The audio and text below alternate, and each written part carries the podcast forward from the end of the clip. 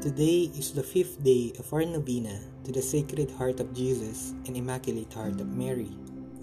In the most silent place in our hearts, we fervently pray that we may live a life rooted in the meek and humble hearts of Jesus and Mary.